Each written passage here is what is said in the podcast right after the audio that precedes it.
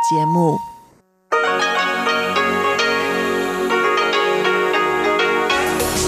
эфире Международное радио Тайваня. В эфире русская служба Международного радио Тайваня. Здравствуйте, уважаемые друзья! Мы начинаем ежедневную программу передач из Китайской Республики. У микрофона Мария Ли. Программу субботы откроет информационный выпуск «Обзор новостей недели».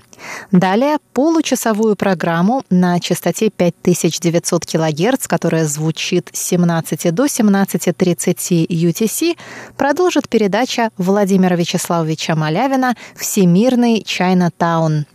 А часовую программу, которая звучит на частоте 9590 кГц с 14 до 15 UTC, а также на нашем сайте ru.rti.org.tw,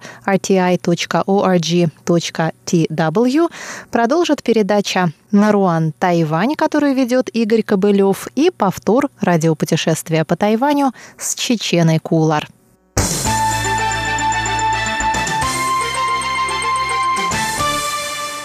Мы начинаем обзор новостей недели. Один человек погиб и девять ранены в результате тайфуна Ликима, который пронесся мимо Тайваня в четверг и пятницу. Более 9 тысяч домов остались без электричества. 9 августа во второй половине дня тайфун Ликима утратил силу и превратился в тайфун средней категории – в северной части острова дождь и ветер ослабли, но в Центральном метеорологическом бюро не исключают возможности обильных осадков в южной части острова, в частности в Пиндуне и Гаусюне. Кроме того, после 10 августа на юге Тайваня ожидаются осадки в течение нескольких последующих дней. На северном побережье острова также наблюдаются огромные волны до 6 метров в высоту. Сильные порывы ветра составляют до 9 и 10 баллов. Из-за разбушевавшейся стихии 8 и 9 августа в международном аэропорту Тау-Юаня были отменены 347 рейсов, 128 были отложены. Администрация аэропортов Тау-Юаня и тайбэйского аэропорта Суншань просят пассажиров узнавать последние новости о своих рейсах на сайтах аэропортов.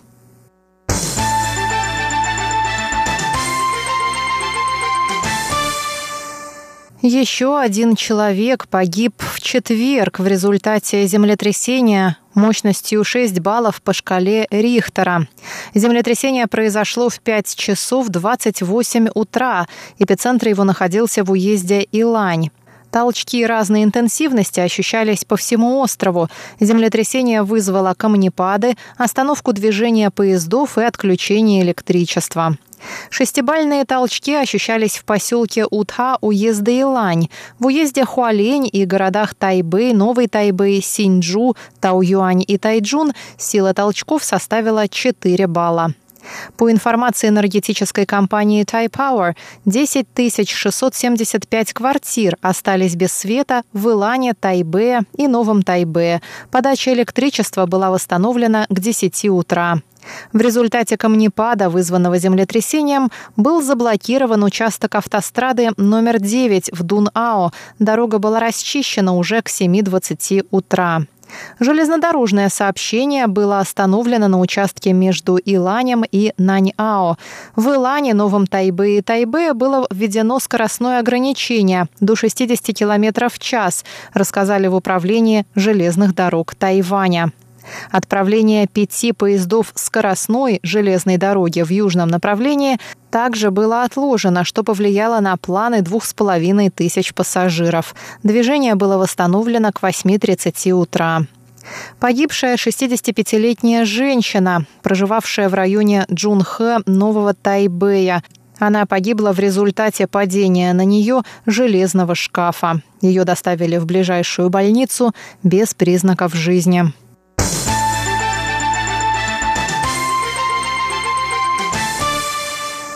Президент Китайской республики Цай Янвэнь встретилась 5 августа с председателем Верховного суда Республики Парагвай Эухенио Хименесом. Цай рассказала, что в этом году высокопоставленные чиновники Парагвая во второй раз посещают Тайвань. В начале года на острове побывал спикер парагвайского парламента Сильвио Увела. Цай Янвэнь заявила, что Хименес работает над повышением прозрачности Верховного суда Парагвая и борется с препятствиями в судебных разбирательствах. Это поможет привлечь тайваньских инвесторов в южноамериканскую страну. Под руководством председателя работа Верховного суда Парагвая стала более прозрачной, бюджет более рационализированным. Хименес также борется с затягиванием судебных следствий. Мы надеемся, что судебная система Парагвая станет еще более прозрачной, справедливой и эффективной. Эти идеи и действия председателя помогут обеспечить юридические гарантии тайваньским предпринимателям.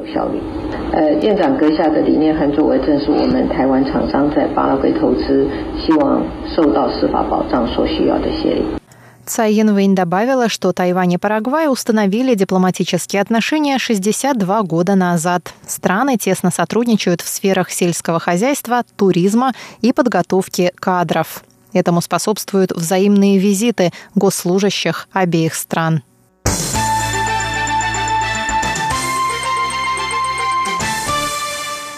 Министр транспорта и коммуникации Тайваня Лин Цзялун заявил 5 августа, что правительство вложит 3 миллиарда 600 миллионов новых тайваньских долларов или около 120 миллионов долларов США в программу развития туризма в осенне-зимний период. Эти меры примут в ответ на запрет индивидуального туризма на Тайвань для граждан Китая, который вступил в силу 1 августа. Линь считает, что власти КНР ввели этот запрет, чтобы повлиять на предстоящие на Тайване президентские выборы. По его словам, Китай поступает таким образом не в первый и не в последний раз. Тайвань – часть всего мира. На острове рады китайским туристам, но помимо них есть и туристы из других стран. Китай манипулирует туризмом не только по отношению к Тайваню. То же самое произошло после инцидента с американским противоракетным комплексом в Корее. Ограничения были и в отношении Японии. Китай, будучи авторитарной страной, использует свой народ в дипломатических целях. Тайвань находится на передовой линии. Мы рады туристам из материка, но не полагаемся только на них. Только так можно обеспечить долгосрочное развитие туризма. Лин Дялун добавил, что правительство также будет привлекать других туристов, для чего будет упрощен визовый режим для граждан некоторых стран. В настоящее время 20% всех туристов на Тайване приезжают из Японии, Кореи, Сингапура, Малайзии, Гонконга и Макао. Упрощение визовых процедур ожидает в том числе туристов из стран Юго-Восточной Азии.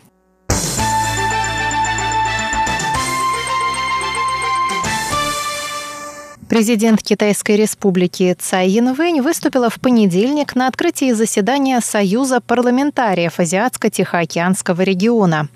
Она сказала, что члены Союза сообща выступают за морское развитие, поддерживают демократию и культурное разнообразие – на трехдневное заседание Союза, проходящее в тайбэйском Гранд-отеле, съехались более сотни представителей 17 стран, включая Японию, Германию, Австралию, Новую Зеландию и шестерых дипломатических союзников Тайваня в регионе.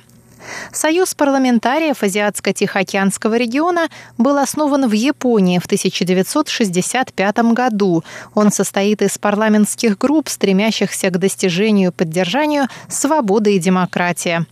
Во вторник открылась Генеральная ассамблея Союза. В заявлении Тайваньского министерства иностранных дел указывается, что мероприятие проводится на Тайване уже в десятый раз. В последний раз заседание проходило на острове в 2014 году. Тема Генеральной Ассамблеи этого года – демократия и устойчивое развитие Индо-Тихоокеанского региона. С приветственной речью к участникам обратился премьер исполнительного юаня Су Джинчан. В числе обсуждаемых вопросов – морская экология и ее сохранение, океанические культурные инновации, инициативы устойчивого развития и укрепление экономического сотрудничества.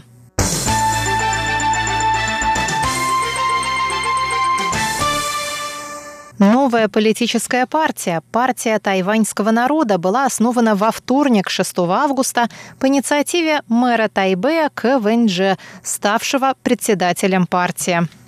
КВНЖ заявил, что стремится к переформированию политической культуры Тайваня и решению дилеммы национального развития.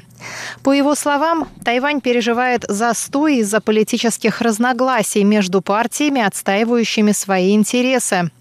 По словам КВНЖ, новая партия представит общественности новую точку зрения в условиях, когда на политической арене страны доминируют две партии – правящая демократическая прогрессивная и оппозиционная Гаминдан. Он добавил, что новая партия примет прагматичный подход в поисках новых путей для выживания Тайваня и обеспечения его идентичности на дипломатическом фронте. Партия была основана 111 членами, включая некоторых госслужащих из мэрии Тайбэя. Членом партии может стать любой обладатель тайваньского гражданства, которому исполнилось 16 лет. Членство в партии бесплатное.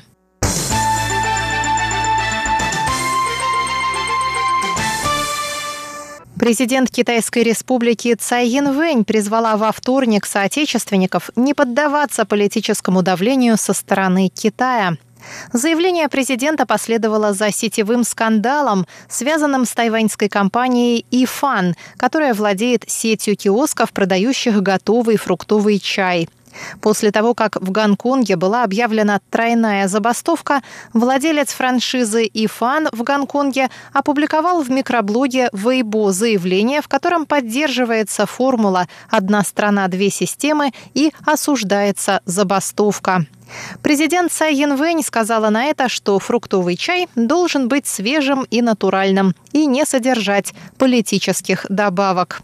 Она добавила, что в последнее время часто происходят случаи политического вмешательства в сферы с политикой никак не связанные – туризм, чайная индустрия, развлекательные программы. Мне кажется, в демократическом Тайване всем должно быть очевидно, как тяжело завоевывается демократия. В условиях, когда политика проникает в каждую щелку, нам надо проявлять особую бдительность. Несколько тайваньских франшиз и фан уже опубликовали в соцсетях совместное заявление, в котором выражается поддержка протестующих жителей Гонконга и осуждается формула «одна страна, две системы». Оператор Ифан в Гонконге во вторник заявил, что не ведет блога на платформе Weibo и не публиковал скандального заявления.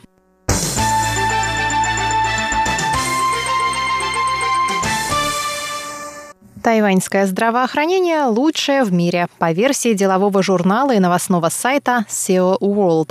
В рейтинге 2019 года учитывались качество медицинских услуг, их доступность и стоимость, а также квалификация медицинских работников и качество инфраструктуры. Кроме этого, составители рейтинга обратили внимание на состояние окружающей среды, доступ к чистой воде, санитарию и правительственную политику в борьбе с ожирением и курением. Среди 89 стран, включенных в рейтинг, Тайвань занял первое место с 78 целыми и 72 десятыми баллами из 100. В десятку стран с лучшим качеством здравоохранения также попали Южная Корея, занявшая второе место, Япония – третье место и Таиланд – шестое место. Генеральный директор Центрального управления национального медицинского страхования Тайваня Ли Боджан считает, что Тайвань обогнал Южную Корею в этом рейтинге за счет числа врачей, которые работают в государственной системе здравоохранения. На Тайване 93% врачей – участники этой системы, тогда как в Южной Корее лишь половина из действующих врачей связана с государственной системой медицинского обслуживания. По словам Ли, южнокорейские врачи часто устраивают забастовки, так как коммуникация между врачами и правительством в этой стране не выстроена надлежащим образом.